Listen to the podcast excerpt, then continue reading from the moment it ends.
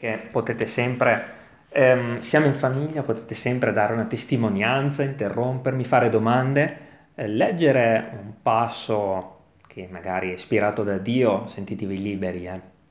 Eh, forse dobbiamo iniziare a registrare anche il prima del, della predicazione perché sta diventando più lungo eh, di, de, della predicazione ed è una cosa molto bella, bellissima, perché eh, non è bello che ci sia solo una persona al centro di tutto, quella persona deve essere Gesù, no? Eh, è bello che Gesù, vivendo in tutti, comunichi a ognuno, una piccola fiammella si accende, poi se ne accende un'altra, è molto bello. Quindi sentitevi proprio liberi. Ehm, Dio piacendo, oggi mediteremo Romani 8, perché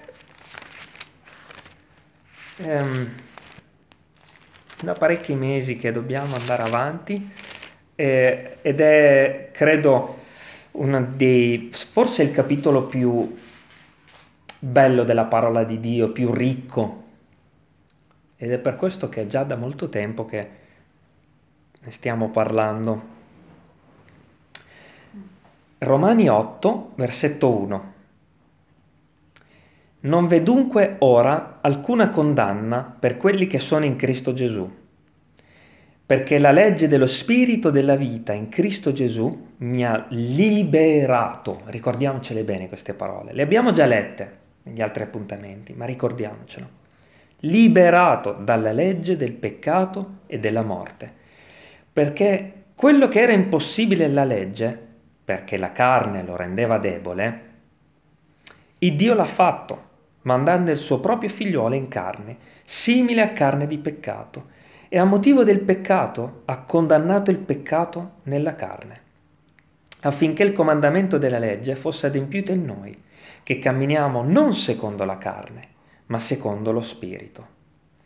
Poiché quelli che sono secondo la carne hanno l'animo alle cose della carne, ma quelli che sono secondo lo Spirito hanno l'animo alle cose dello Spirito perché ciò a cui la carne ha l'animo è morte, ma ciò a cui lo spirito ha l'animo è vita e pace.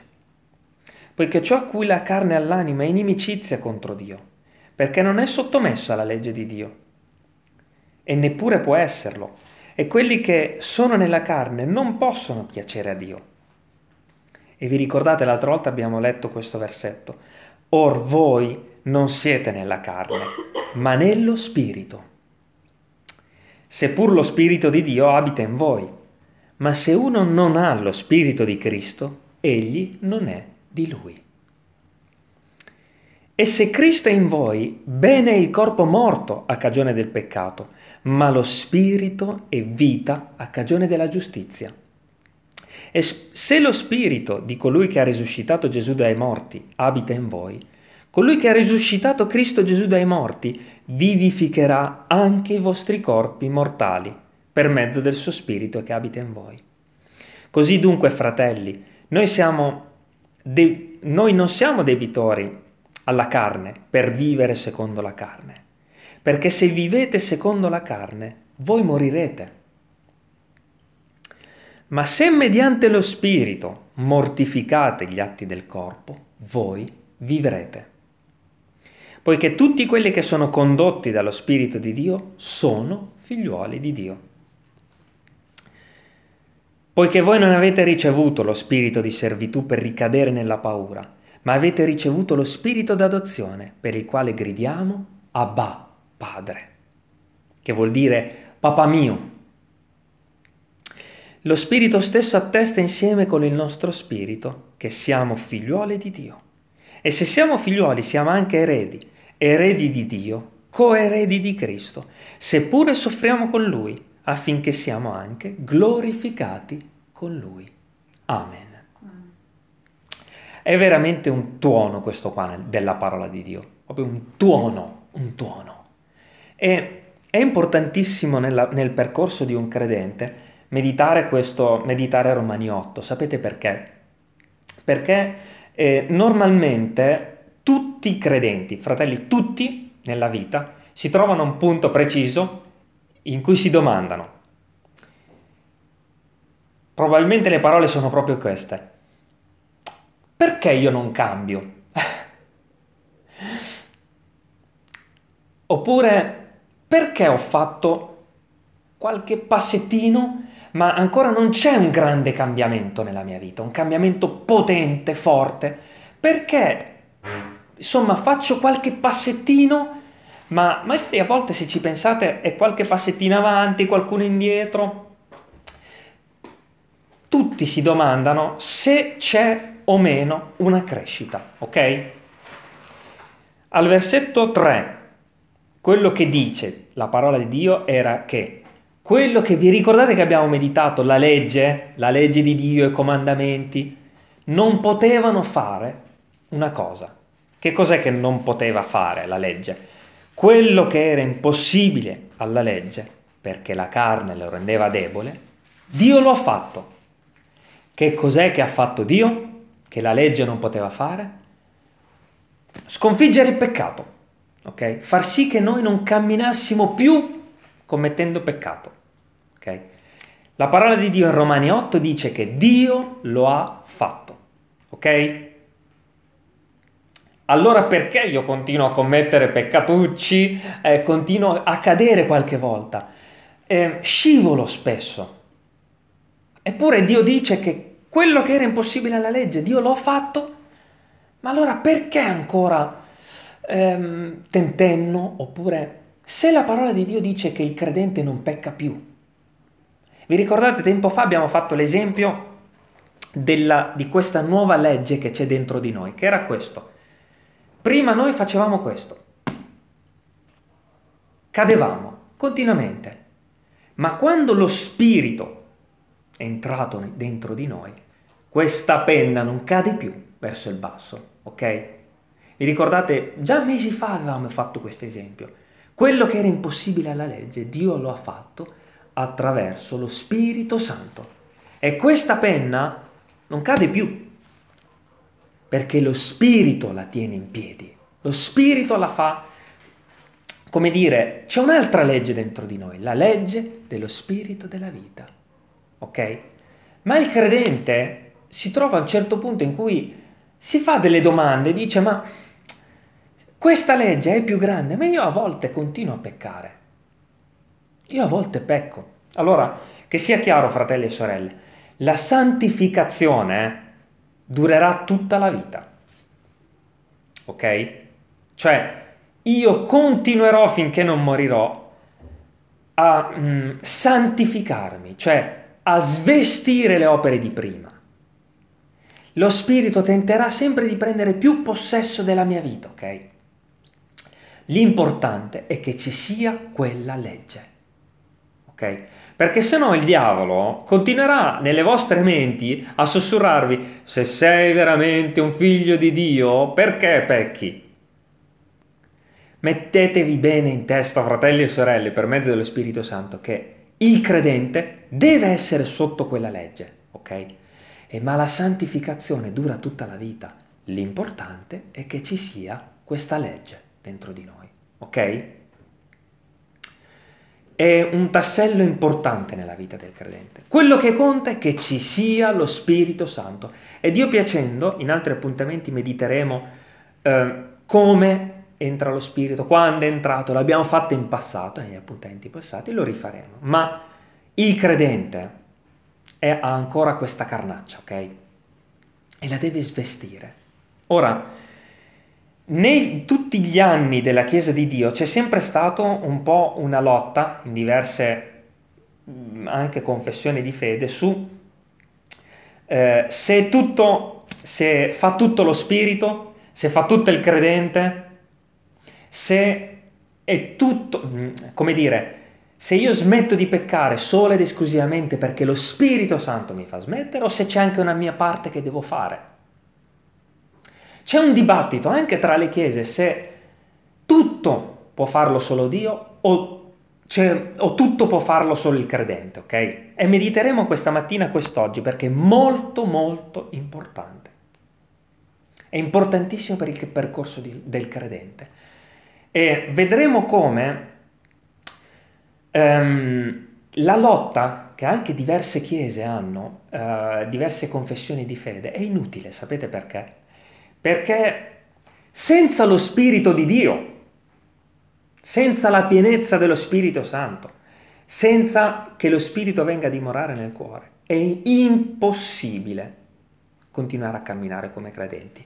E altresì senza una continua consacrazione, una continua lotta, un continuo combattimento da parte del credente, Dio non può fare nulla. Ok? Di solito nelle chiese si lotta, fa tutto Dio, fa tutto il credente. Fa tutto Dio o fa tutto il credente? No. Dio opera e il credente deve sposare l'opera di Dio, deve consacrarsi. C'è l'opera di Dio, c'è l'opera del credente. Vanno di pari passo. Se un credente non fa la sua parte, lo Spirito di Dio non può fare niente. Se lo Spirito di Dio non fa la sua parte, il credente non può fare niente. Ok? È importantissimo, fratelli, perché ad un certo punto nella vita io stesso, vi do questa testimonianza, negli anni passati mi sono fermato a un certo punto e ho detto, ma se, lo, se Dio non fa nulla per me, se Dio non mi cambia, allora non è colpa mia. Ok? Eh, anche per alcuni anni, per alcuni decenni, un credente può rimanere intrappolato in questa situazione, ok? Se lo Spirito di Dio non fa niente, allora io cosa posso fare? Le cose vanno di pari passo. Dio riempie il credente con lo Spirito Santo, lo battezza e lo riempie, ma il credente ha una grossa responsabilità in tutto questo, fratelli. Vi ricordate che ci sono tre passi, tre passi importantissimi che il credente fa e lo Spirito di Dio opera in, opera, um, in simbiosi no? con, l'opera, um, con, l'opera, del credente. Il, prim, il primo è importantissimo, l'abbiamo ripetuto spesso, fratelli, ricordiamoceli tutti se vogliamo crescere. Contemplare Gesù. Leggiamo in 2 Corinzi 3, 18. Seconda Corinzi 3, 18.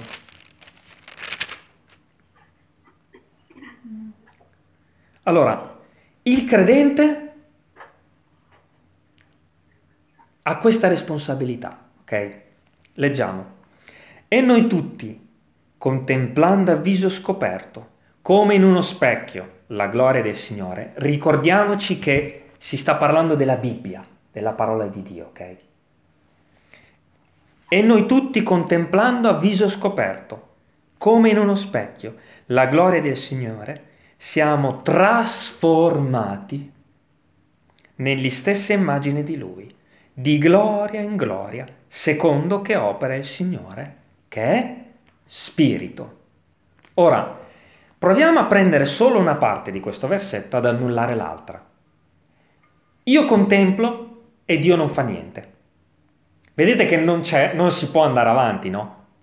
Se dall'altra parte solo Dio fa e io non contemplo, Dio non può fare niente, giusto?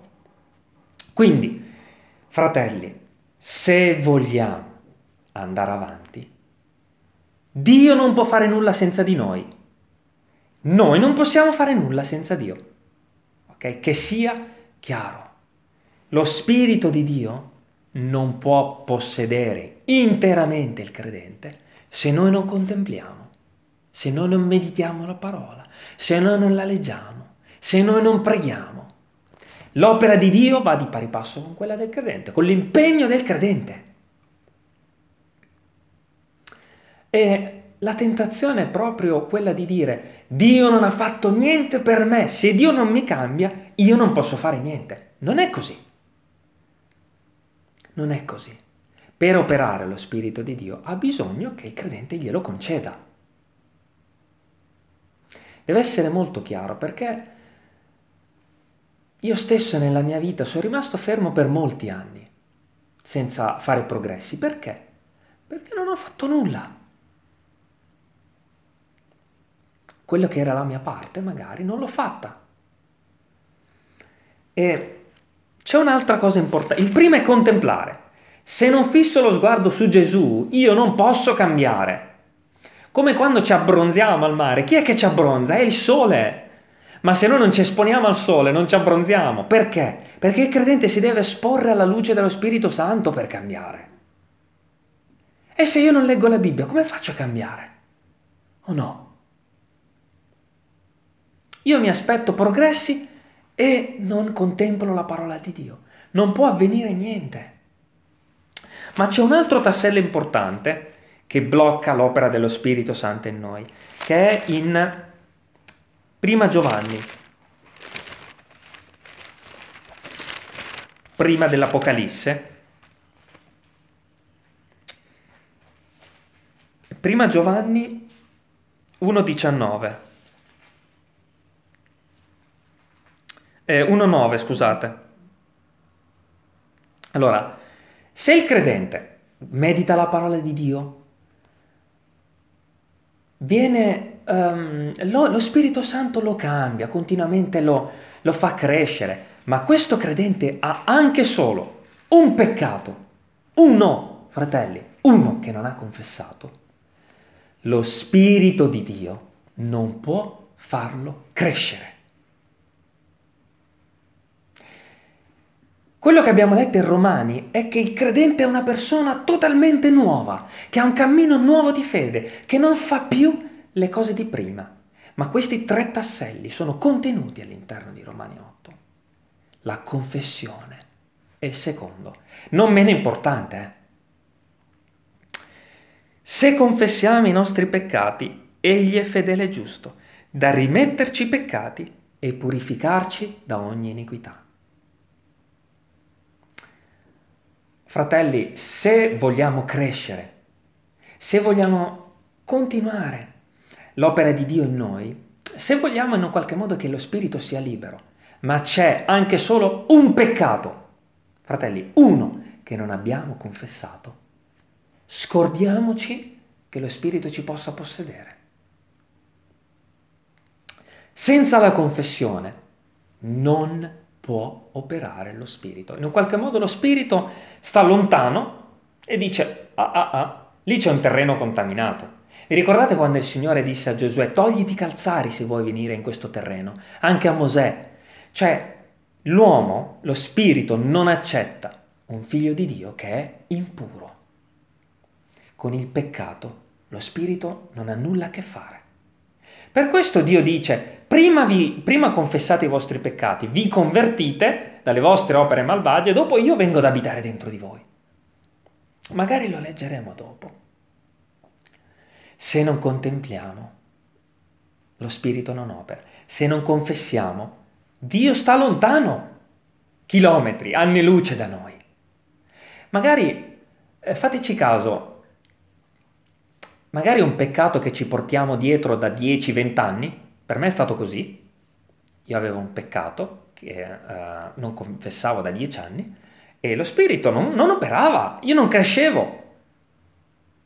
Ma nel momento in cui l'ho confessato e l'ho abbandonato, la promessa di Dio è quella di purificarci. E in quel momento preciso lo Spirito ha iniziato a cambiarmi, a possedermi ok? Ma provate a immaginare il Signore che cambia, ehm, non lo so, uno che continua ad avere un peccato di dipendenza dalla, eh, dall'eroina, per esempio, no? E come può farlo se questo eh, non, non lo confessa? Se quel credente ha quel peccato, una mattina si sveglierà e dirà, Signore, ti confesso che sono dipendente da questa cosa. Liberamene. In quel preciso momento lo Spirito di Dio libera. Ok? Ma se quel credente cerca di smettere di eh, commettere quel peccato, sarà lui stesso che vuole farlo e Dio non può fare nulla. Se per le tue forze vuoi abbandonare un peccato, non ce la potrai fare. Lo Spirito di Dio potrà farlo se tu lo confessi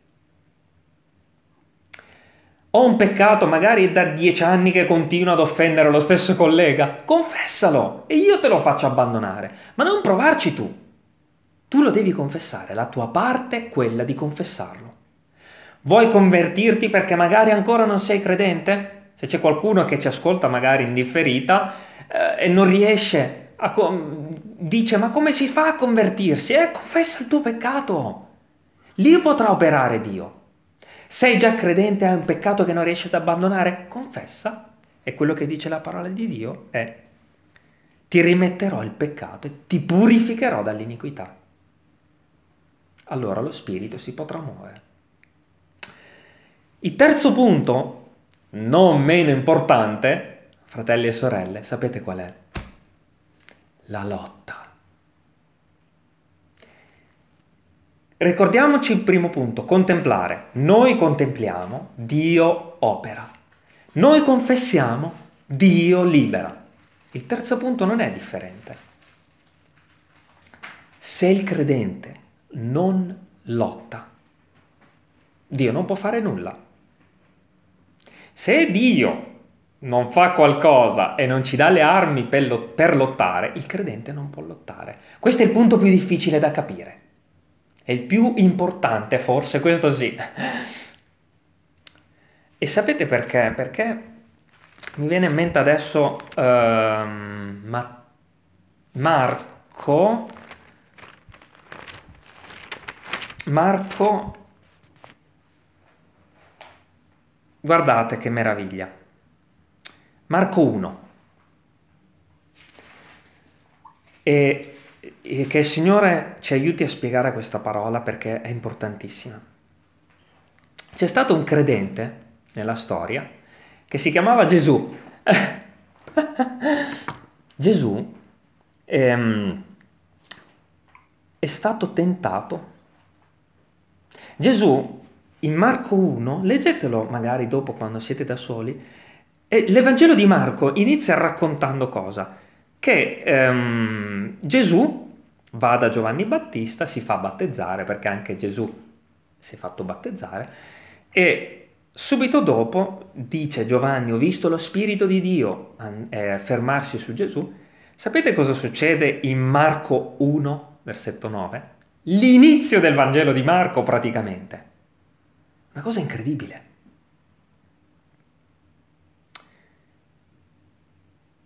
Leggiamolo.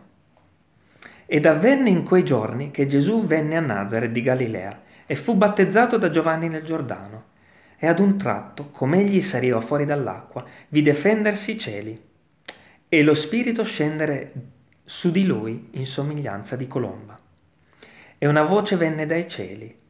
Tu sei il mio diletto figliuolo, in te mi sono compiaciuto. Guardate cosa succede adesso, eh? Stranissimo. E chi ce la spiega una roba del genere? Versetto 12. E subito dopo lo spirito lo sospinse nel deserto e nel deserto rimase per 40 giorni tentato da Satana e stava tra le fiere e gli angeli lo servivano. Ora, io mi sono convertito e tu mi tenti subito dopo e mi mandi nel deserto e tu fai sì che, tatana, che Satana mi tenti? Cioè, la prima cosa che faccio è onorare te. Mi converto e tu mi dai in mano di Satana per essere tentato? Ma che senso ha? Perché la prima cosa che deve imparare il credente è che dovrà lottare, fratelli e sorelle. Nel momento in cui ci siamo convertiti, noi siamo entrati in guerra con il nemico delle anime nostre. Lo dobbiamo sapere, bisogna dirle queste cose. Nel momento in cui un uomo su questa terra si converte accetta Gesù nella propria vita, è in guerra. Ok?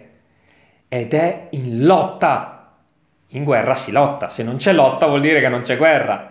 Il credente imparerà subito dopo essersi convertito che dovrà lottare. E non è meno importante degli altri punti questo. Persino Gesù ha dovuto imparare la lotta. E se Gesù è stato tentato da Satana, come può essere diverso per te? Eh, giusto? Cioè, Tu ti sei convertito e Dio ti tratta in maniera diversa da Gesù? No, ti farà capire che devi lottare. Se leggiamo alla stessa maniera Matteo, anche Matteo ci racconta che la vita di Gesù è iniziata con, il, con la tentazione, perché doveva imparare a lottare, come noi. Anche Gesù ha lottato. E mi sembra che sia Matteo 4. Quindi, come si lotta? Abbiamo capito che c'è contemplare, confessare, lottare. Ma come si lotta? Contemplare abbiamo capito che significa leggere la parola di Dio e pregare. Confessare abbiamo capito che è confessare a Dio un peccato, non una persona, non a un ministro di Dio. Se lo vogliamo lo possiamo fare per chiedergli di aiutarci, ma a Dio si confessa. Il terzo punto che è la lotta. Come si lotta? Un credente come fa a lottare nel, al giorno d'oggi? Leggiamo questa prima parte del capitolo 4. Allora Gesù fu condotto dallo Spirito su nel deserto per essere tentato dal diavolo. E dopo che ebbe digiunato 40 giorni e 40 notti, alla fine ebbe fame. E il tentatore accostatosi gli disse, se tu sei il figliuolo di Dio, Satana, fratelli, arriverà sempre così. La prima cosa che dirà è un se. Se nella vostra mente, nelle vostre giornate, arriva un se, cercate di capire chi è che vi mette in testa quel sé. Se sei veramente un credente, perché stamattina hai peccato? Se sei veramente un credente, perché ieri hai guardato sei ore di televisione? Se, se, se, se, se. Satana arriverà sempre con un sé. E Dio lo permette, perché tu devi imparare a lottare. E sapete con cosa lotta Gesù? Lo vediamo adesso.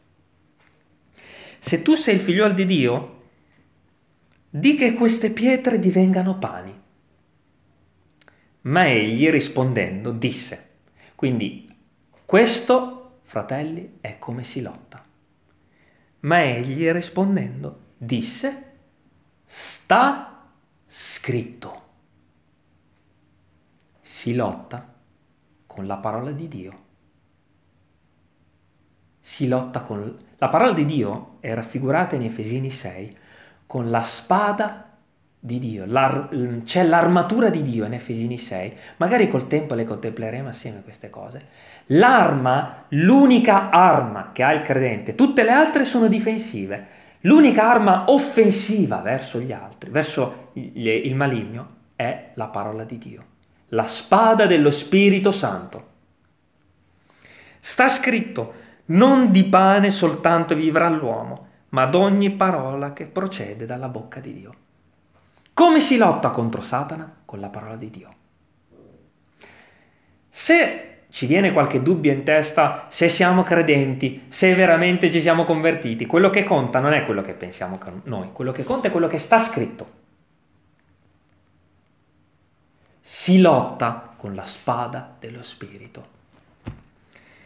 Allora il diavolo lo menò seco, tre volte l'ha tentato. Allora il diavolo lo menò seco nella santa città e lo pose sul pinnacolo del tempio e gli disse, se tu sei il figliolo di Dio, gettati giù, poiché sta scritto, egli darà ordine ai suoi angeli intorno a te ed essi ti porteranno sulle loro mani, che talora tu non urti con il, con il piede contro una pietra.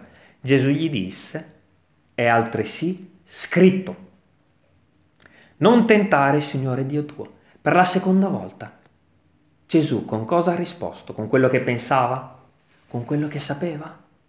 No, con quello che sta scritto. Il credente combatte con quello che sta scritto. È una terza volta. Di nuovo il diavolo lo menò seco sopra un monte altissimo e gli mostrò tutti i regni del mondo e la loro gloria e gli disse, tutte queste cose io te le darò se tu prostrandoti mi adori. Allora Gesù gli disse, va Satana, poiché sta scritto, adora il Signore Dio tuo e da Lui solo rendi il tuo culto. Vedete come combatte un credente? il credente combatte con la parola di Dio.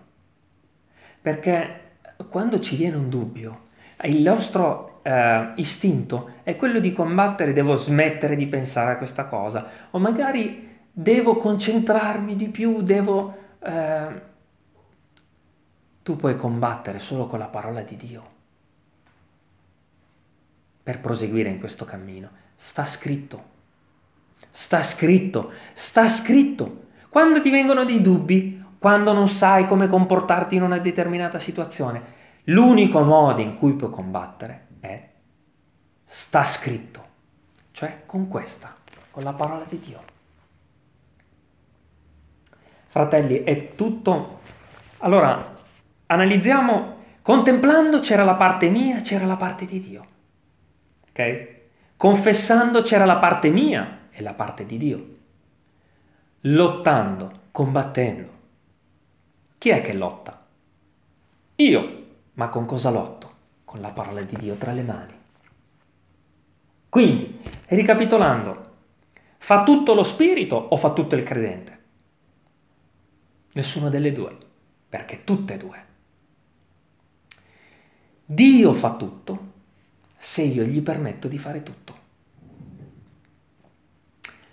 Quando noi ci siamo convertiti, poteva Dio convertire se noi non gli dicevamo sì Signore, io credo in te? No.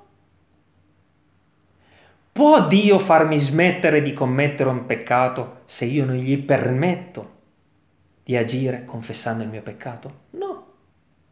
Può Dio difendermi da Satana se io non prendo la parola e come una spada non la agito? No. Fa tutto Dio se io faccio la mia parte. Per questo è importantissimo, c'è quel passo di, che si sposa bene con questo capitolo di Romani 8 in Atti capitolo 2.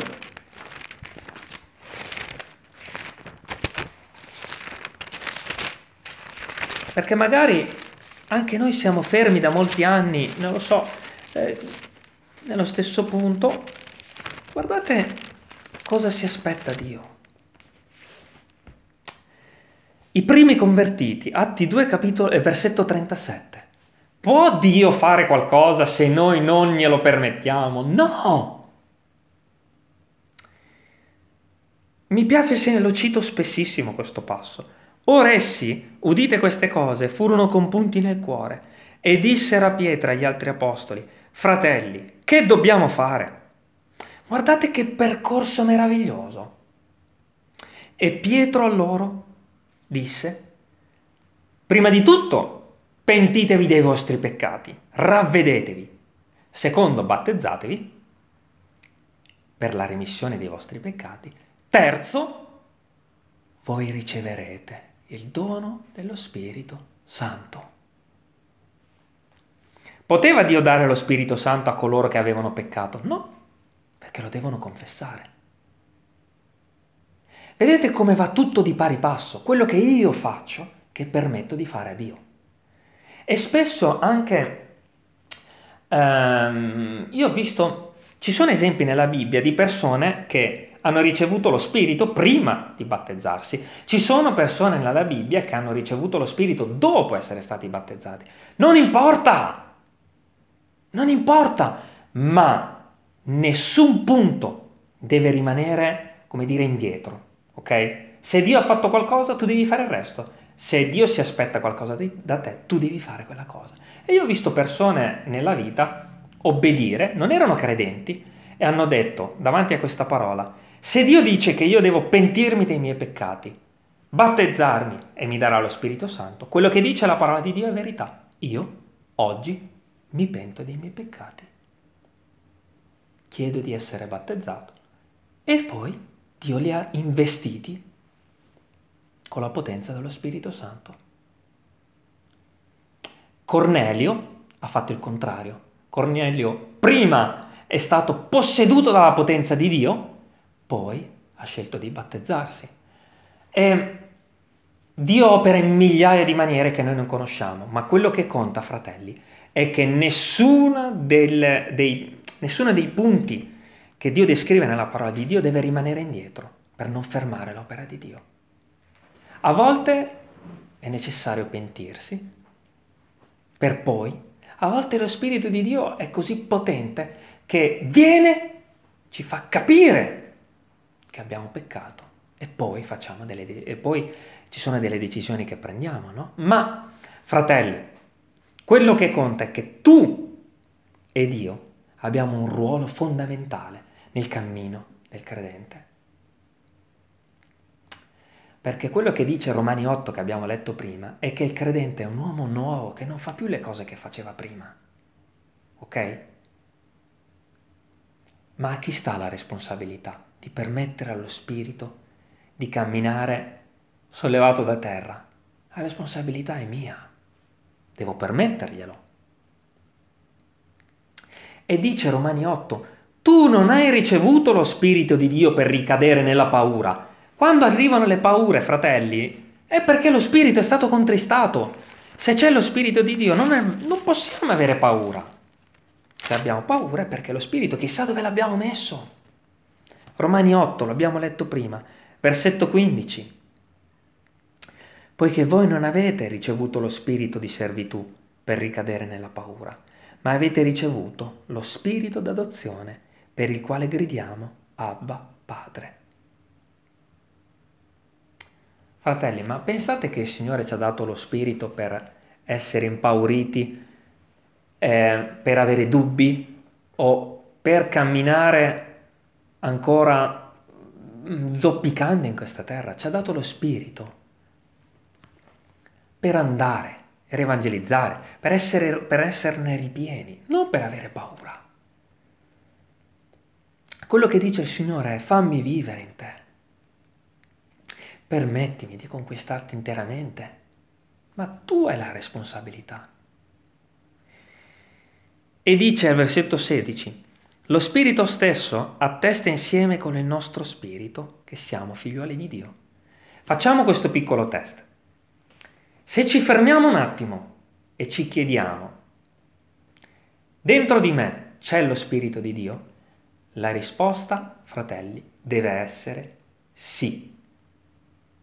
Se quest'oggi tu ti fai questa domanda e la risposta è non lo so, tu non hai lo Spirito di Dio e devi fare il percorso che abbiamo letto prima. Pentirti dei tuoi peccati, confessarli, battezzarti e ricevere lo Spirito di Dio. Se a questa domanda ho lo Spirito di Dio, la risposta è negativa, vuol dire che lo Spirito non c'è.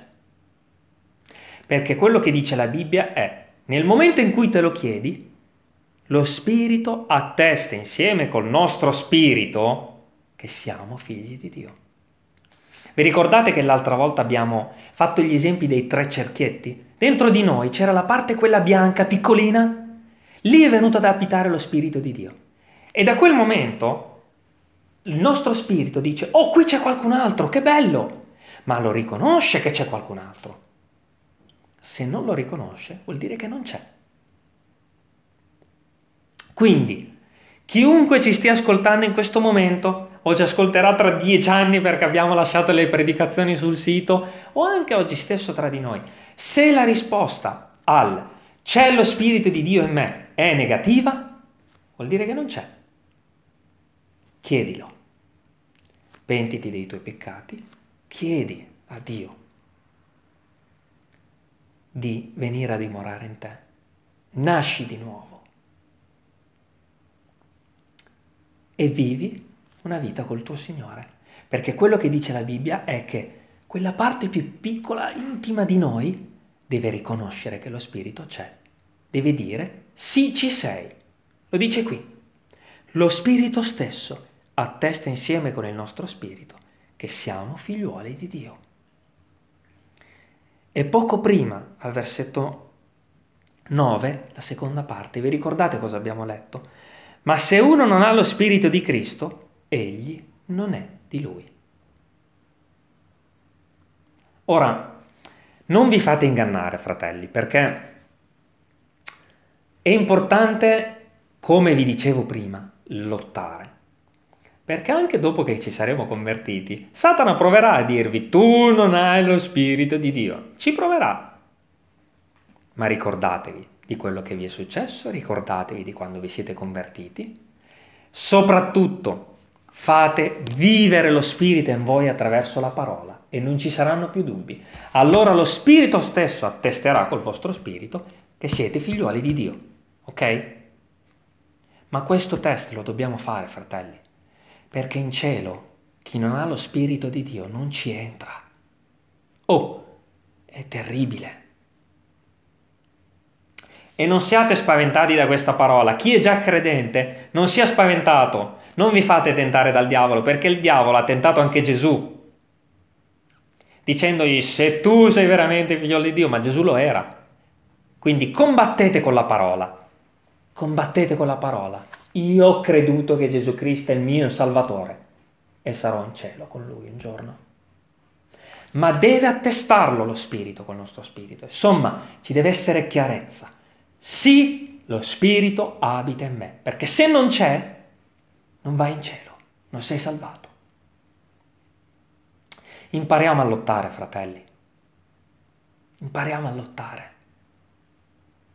Io non so se questa parola oggi eh, suscita in voi più paura o più eh, gioia perché siete figlioli di Dio, ma a questo punto, alla fine di Romani 8, ci dovevamo arrivare, alla fine dei conti, alla resa dei conti, no?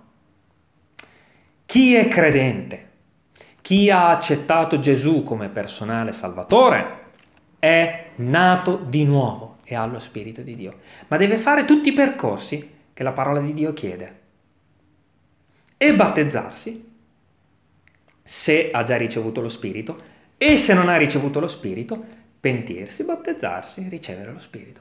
Ok? Ma, fratelli, se vi vengono dei dubbi, riascoltate i messaggi, ripercorrete la parola di Dio, ricordate quando avete confessato i vostri peccati, chiedete magari aiuto al pastore, eh, chiedete... Eh, come vi dovete comportare perché avete qualche dubbio. C'era una meravigliosa testimonianza, l'ho ascoltata parecchi anni fa, di, vedete come il diavolo è abile a prenderci in giro, di un credente che era già credente. Un giorno è stato tentato, um, lasciate l'esempio sciocco, non c'entra niente, uh, questo credente aveva smesso di fumare da tanto tempo, um, e cosa ha fatto? È entrato in un bar, ehm, ha, ha, comprato un pacchetto di sigarette, eh, si è messo a fumarle, un esempio stupido, ha fumato una sigaretta e in quel preciso momento ha sentito una voce che gli diceva tu non sei salvato perché hai peccato. Guardate il diavolo come abile. Hai bestemmiato contro lo Spirito Santo, era la testimonianza. Il diavolo sa bene queste cose, eh? Tu hai bestemmiato contro lo Spirito Santo, tu non sarai salvato. Quel credente ha iniziato ad avere tanta paura. È andato da, dal pastore della chiesa e gli ha detto guarda io devo confessarti una cosa, ho peccato, stamattina sono entrato in un bar, ho fatto questo, questo e quest'altro e ho sentito una voce nella mente che mi diceva questo. E, diceva, e il pastore gli ha detto ma tu pensi che il diavolo non sia reale? Tu pensi che il diavolo non possa sussurrarti all'orecchia? L'ha fatta Gesù? Gesù è stato preso ed è stato portato sul pinnacolo del Tempio col corpo, eh. Ma vi rendete conto di cosa può fare il diavolo per tentarci? Fratelli, queste cose bisogna che il credente le sappia. Non lasciarti vincere da colui che ti odia, che è il diavolo, ma vinci il diavolo con la parola di Dio. E, questo pastore ha detto al credente, guarda, si è messo a sorridere, gli ha detto, Fratello, tu oggi hai imparato che cosa vuol dire lottare. Tu oggi hai imparato che il diavolo ti tenterà. Arriverà persino a sussurrarti all'orecchio delle cose, ma quello che conta è quello che sta scritto. Chiunque avrà creduto in Gesù Cristo e sarà stato battezzato sarà salvato, dice la parola di Dio. Vedete come conta quello che sta scritto? Non conta quello che pensiamo, non conta quello che ci sussurra all'orecchio, conta la parola di Dio. Quindi si contempla. si confessa e si lotta. E scu- perdona l'esempio stupido che ho fatto, Pietro, del, del fumo. No, ma te hai ragione. Ehm, Non è che è un esempio stupido, che effettivamente sei un Eh. so che sei un peccato, sei... ma no, era per... Ah, ehm, E era, Infatti, se mi ricordo parlando in qua che abbiamo sbagliato modo anche di domandare al Signore che, che mi faccia muovere.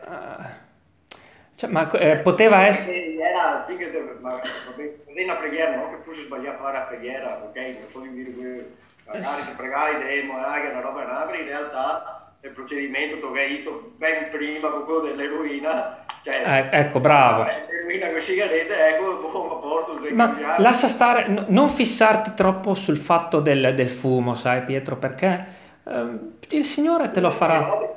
Cambiare. Bravo, ma no, era proprio per fare un esempio pratico di come il Signore ehm, sa, Gesù è stato tentato, magari non col fumo, ma è stato tentato col fatto che aveva fame e non stava mangiando Per 40 giorni. per 40 giorni. Cioè, quel credente lì che è entrato in quel bar, ha comprato il pacchetto, eh, Satana l'ha visto subito, l'accusatore dei fratelli. Quindi per questo dicevo, lascia stare l'esempio che ho fatto, cioè non è che volevo dire, ah Pietro, Pietro fuma, eretico. Ok, sia chiaro. Volevo proprio dire, roba da cambiare, una, una roba che c'è sbagliata nel verso... Cioè, ma, ma certamente è sbagliata, certamente Pietro, ma eh, era solo per fare un esempio, questo voglio dire, no? Ehm, ehm, fratelli, è un combattimento. Siete credenti adesso. Siete credenti. Satana lo sa e arriverà. Ma se Gesù è stato tentato, può venire in soccorso a noi che siamo tentati, noi stessi pure. Ma l'importanza alla fine di tutto questo è anche capire che se uno non ha lo Spirito di Dio, egli non è di lui. Deve avercelo, ok?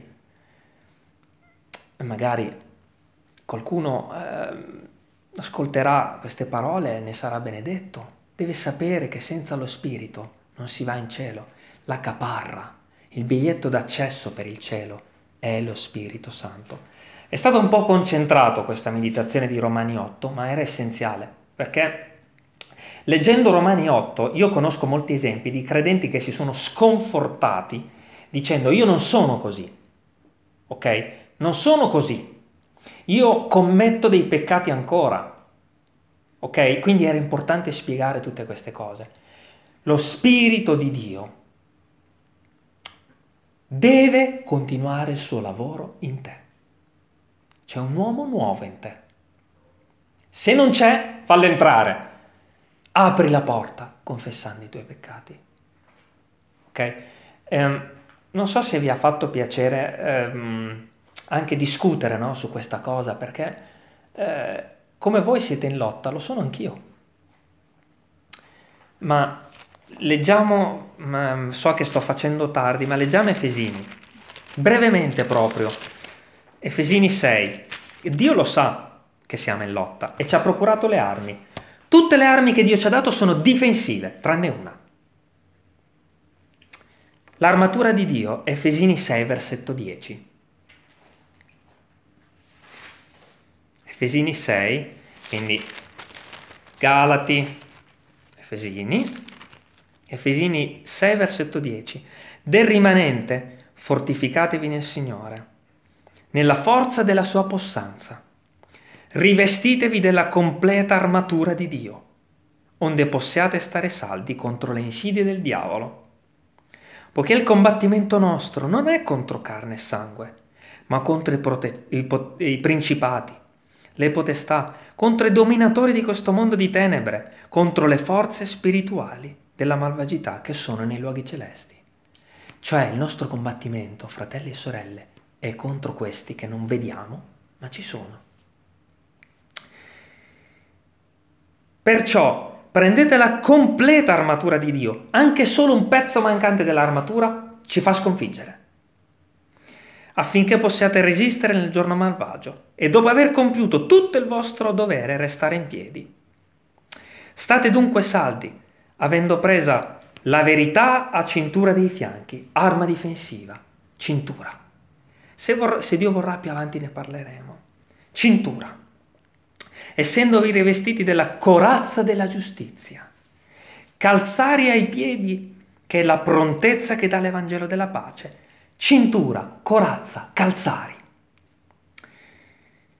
prendendo oltre tutto ciò lo scudo della fede, altra arma difensiva, lo scudo, con il quale potrete spegnere tutti i dardi infocati del maligno.